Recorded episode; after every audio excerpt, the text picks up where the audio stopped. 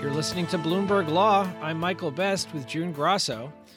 Section 702 of the Foreign Intelligence Surveillance Act allows the government to intercept the emails and phone calls of non Americans who live outside the United States without getting a warrant. But when the government does that, it will also capture calls and emails made between Americans and the targeted non Americans.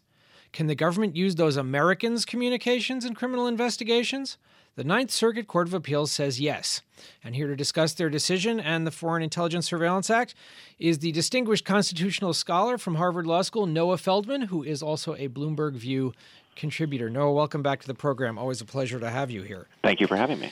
Um, so, are there any limits under the Foreign Intelligence Surveillance Act to what the government can read or listen to when, when they're intercepting communications by non Americans? Well, in general, the answer is no. If you're a non American and you're outside the United States, then you're not protected by the law, and the government can go ahead and listen to you. What was at stake in this case, and what makes this case so significant, is that it's not about communications solely involving non Americans outside the U.S., it's about communications by Americans in the U.S., recorded by the U.S. government inside the country. Noah, will you explain the situation a little bit, what actually happened? Yeah, there was an investigation that involved a man named Mohammed Mohamud, who was eventually convicted of an attempted bombing in Portland, Oregon on Black Friday of 2010 at a Christmas tree raising ceremony. And as part of that investigation, the which incidentally uh, came out of a sting operation, an FBI sting operation. So as part of that investigation, the FBI had um, traces on communications of an unnamed person outside the U.S. It may well have been uh, someone with whom Mohammed was communicating in Yemen, but we don't know that for sure from the records. And the U.S. government recorded, the FBI recorded, that Mohammed was sending emails from inside the U.S. to this person. The government then took those emails, read those emails, and brought them to a U.S. court and got a warrant to investigate Mohammed, and that led to the process ultimately in which he was um, stung and then arrested and sent to prison. And what did the Ninth Circuit say in upholding his conviction? The Ninth Circuit said that as long as the initial wiretapping, that is to say, the interception of the communications, was targeted not at Mohammed, but at someone outside the U.S., a non American outside the U.S., then any emails by Americans written in the U.S. that the government happened to intercept and read were quote unquote incidental to the initial investigation. And because they were incidental, they were permitted without a wire, uh, without a warrant under the Fourth Amendment to the Constitution. Noah, so Section 702 makes a distinction between targeted and untargeted surveillance. If the government is allowed to monitor emails of targeted non Americans living abroad without a warrant, can that be done without happening to see an American's exchange with one of those people?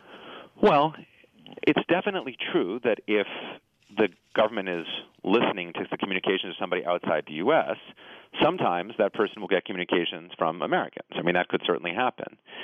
And I don't think anyone disputes that if that happens, the government could capture those. The question is, can the government then read them and use them as evidence uh, to commence or participate in an investigation against an American, or does the government at that point need immediately to get a warrant in order to read that? And that's the, the essence of the question in the case. Well, how if if you allow this, if there's no Fourth Amendment problem with this situation, then how is it that courts can prevent the government from effectively doing a backdoor to get the Americans' communications without a warrant by saying, well, we know this American is communicating with people outside the country, so let's target them, and then we'll get this American's communications? Yeah, that's the big risk. And I think there are sort of two ways potentially to solve that problem. One would be to say that if the government, let's say, wants to spy on me, and they know that I email with a person, I don't know, in the United Kingdom. And the government then goes and listens to that person's communications in the hopes of capturing mine, that they were really targeting me all along and that they weren't targeting the other person, that it's not actually the case that they were targeting them. The harder case is a scenario where the very reason that the government is interested in someone abroad is that they think that person might be talking to Americans. Imagine it's an Al Qaeda recruiter, and our great worry is that that person might be talking to Americans. And the government then targets, quote unquote, that person and then says, oh, incidentally, we happen to have gotten all these communications of Americans. That's the really tricky case. And that's the case in which the court said it's fine, and in which my guess is other courts of appeal around the country are going to disagree and say that that's not incidental, that the real targeting took place uh, uh, at the level of knowing that there would be Americans whose communications would be sent. Noah, in your Bloomberg View column, you suggest that this is going to end up at the Supreme Court. If it does, how is the court likely to view this? That's going to depend on who the justices are when it takes place. And it's a great example of the kind of issue that may look extremely different after Justice Scalia is replaced by, uh, you know, by a Trump uh, nominee, because the the closest question on this would be whether Justice Kennedy, as a swing voter, as he often is, would be on the liberal side or the conservative side of the question. I think the liberal side would be to say, no, they can't target, and and that this would count as targeting, and the conservative side would be to accept the Ninth Circuit's ruling. So if this case were heard today, it might well be a 4-4 tie, but if the case is heard after a new uh, justice is added, then even it, then it would, you know, very possibly go 5-4 for the government. Noah, this statute is controversial for this reason and some others among people who are concerned about civil liberties. Is is there something Congress ought to do? For, I mean, you know, if you've got the court saying this is okay, is there a fix legislatively that Congress should consider? Yeah, I think Congress could clarify Section 702 of the of the law to define what counts as targeting and what counts as incidental. And they could say, for example, that if the government is choosing to listen to somebody abroad because they think that there will be Americans communicating with that person, then anything captured as part of that communication shouldn't be treated as only incidental, but should be treated as, in fact, um, part of the targeting, and therefore would require a warrant. The question is would a Republican Congress with a Republican president be likely to amend the law in that direction? And I, I have to say that it seems relatively unlikely. Noah, the Ninth Circuit is considered one of the most liberal, if not the most liberal. What was the panel like that it came out with this decision? This was a, a panel dominated by Republican appointees. And it is possible that there will be a call for rehearing by the entirety of the Ninth Circuit. That happens a lot at the Ninth Circuit, more than in almost any other circuit in the country.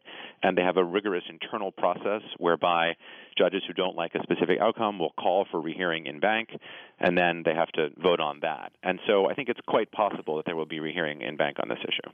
Noah, one last thing in about 30 seconds. Do you think this is the kind of case the Supreme Court will take right away if it's petitioned, or are they going to wait for other courts to rule on it? My instinct is that they will wait because it may be that all federal courts of appeal agree with this position. They still might take the issue then, but the, the need to do so would be lowered. But it's more likely to be the kind of case where other circuits, to say the Second Circuit, will come out the other way. And if that happens, then the justices have a circuit split, which is what they like to see before they take a case, because it means the case has had a chance to, as they say, percolate, meaning a chance for lots of different judges to weigh in, and that gives everybody a chance in the legal system to take strong positions and think it over. And in theory, it produces a better judgment by the time the Supreme Court gets to the issue. Well, thank you very much to Noah Feldman, professor of constitutional and international law at Harvard Law School and a Bloomberg View columnist. Coming up on Bloomberg Law, we're going to talk about diversity at law firms. The diversity of partners at law firms is frankly not very high, and corporate America is concerned about it and trying to pressure law firms to promote more women and people of color into partnership positions if they're going to hire these firms to represent them. That's coming up straight ahead on Bloomberg Law. This is Bloomberg.